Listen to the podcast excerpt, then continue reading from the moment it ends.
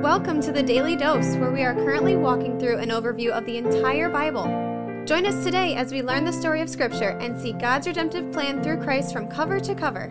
Let's listen to Matt Reisetter, Director of Christian Crusaders and the Cedar Falls Bible Conference. Today we're going to be in Mark chapter 15, verses 29 through 32. This is a smaller set of verses within a larger section about the crucifixion of Jesus. It's also a section that's paralleled in the book of Matthew, and we did a devotion on the broader section back in episode 584. That's Matthew 27, verses 32 through 44. You can go check that out for kind of a broader overview. Here in Mark's version of the same text, we're drilling down down on specific parts a little bit more in depth to see what the Lord might have for us when we take this section in more bite sized chunks. So here's chapter 15, verses 29 through 32. And those who passed by derided him, wagging their heads and saying, Aha, you who would destroy the temple and rebuild it in three days, save yourself and come down from the cross. So also the chief priests with the scribes mocked him to one another, saying, He saved others, he cannot save himself. Let the Christ who is King of Israel, let the Christ, the King of Israel, come down now from the cross that we may see and believe. So here you have people mocking Jesus while he's hanging on the cross, and what they're saying is betraying their ignorance. First of all, the whole accusation that they've made against him, that they repeat again here, that he said he would destroy the temple and rebuild it in three days, is false. Jesus never said he would destroy the temple. He said, if the temple is destroyed, I'll rebuild it in three days. And what he was referring to, of course, is his body. And it's in the process of being destroyed destroyed as this text is playing out. He's hanging on the cross. Not only that, but it will be rebuilt in three days. He will be resurrected in three days. But the people who are saying this are just repeating things they've heard or they're saying things that they never understood in the first place. And when you slow down and listen to them, they sound foolish. Another foolish thing they're saying is that he saved others, but he can't save himself. So this is amazing. This is from the scribes and the chief priests. They're acknowledging that Jesus saved others. And he did. He healed blind people, he healed lepers, he healed paralytics, he raised dead people back to life. There are many accounts of Jesus saving others. You would think that their awareness of this and their acknowledgement that it actually happened would convince them that there's something different about this guy that is worth my attention, worth my commitment, worth my listening to what he says about who he is. But they're not willing to hear any of that because Jesus came claiming to be the Son of God in a way that looked different and that upset their systems. So therefore, they're not willing to buy any of it, despite the fact that they saw with their own eyes that he saved others. Then they say he cannot save himself. The fact is, not that he can't save himself, but that he won't save himself. Because God's redemptive plan from the beginning of time has been that this perfect Son of God, Jesus, would have to come and live a sinless life, thus fulfilling the righteous requirements of God's law in a way that no human would ever be able to. And this perfect sacrifice would have to die with the burden of sin's penalty on him, thus paying the just just penalty for sin so that on the third day he could be resurrected and so that anybody who put their faith and trust in Christ could receive his perfection, receive the penalty paid, and stand holy and blameless before God, redeemed to their creator. Jesus isn't hanging on the cross because he can't get down. He's not even hanging on the cross because he couldn't have avoided it in the first place. Of course he could have. He's hanging on the cross because he won't get down. But again, that's lost on these people. Then they go on to sarcastically refer to him as the Christ and the King of Israel, which they don't believe that he is. They never have. And then they put this pretty narrow stipulation on him and say, hey, if you'd come down from the cross now, then we would see and then we would believe. This is laughable. They've had plenty of times to see amazing things that Jesus has done to validate his claims, but they've rejected all of them. If you come down from this cross, then we'll see that you are who you say you are, and then we will believe. We're not willing to believe all the other stuff that we've seen, but if you do this one thing on our terms, like you're a genie in a bottle, then we'll get on board. And the truth is, even then, if he had done as they wished, they would find a reason to justify not following him or not believing him. These might be some of the same people who, not long after the resurrection, were trying to kill Jesus' disciples who were going around telling people that he had risen from the dead. There's no miracle that's going to convince them to trust that he's the Messiah. So Jesus isn't going to accommodate them, whether it's coming down off the cross right then or giving them a miraculous sign earlier in his ministry. And this gets to the heart of what I want to mention in today's devotion.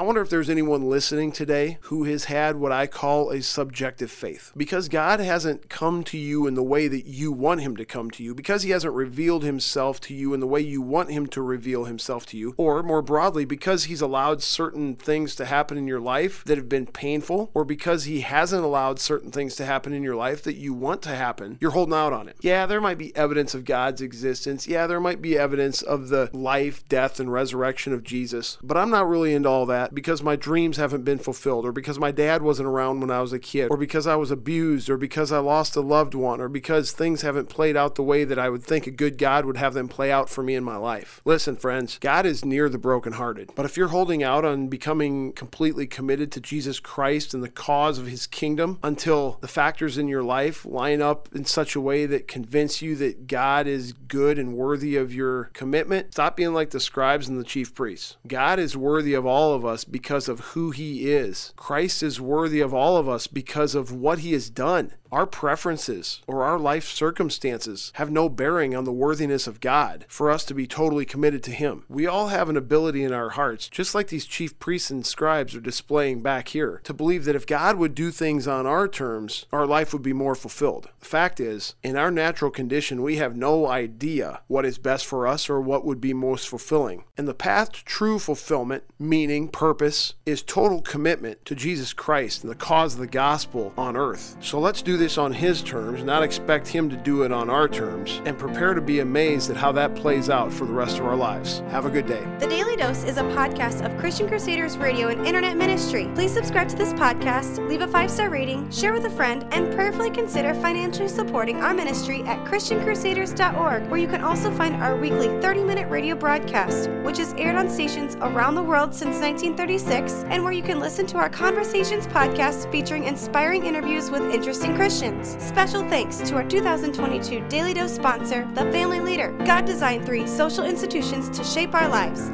the family, the church, and government. At the Family Leader, they're bringing all three together to honor God and bless our neighbors. Learn how and join them at thefamilyleader.com. That's thefamilyleader.com. We also want to highlight two ministry partners. First is the Cedar Falls Bible Conference, whose conference videos and schedule events are available at cedarfallsbibleconference.com. And please consider joining us for their 101st annual conference from Saturday, July 30th through Saturday, August 6th in 2022. Second, if you or someone you know could benefit from an anonymous online Christian mentor, please visit issuesiface.com, which is provided by Power to Change Digital Strategies. Thank you for listening, and may God richly bless you.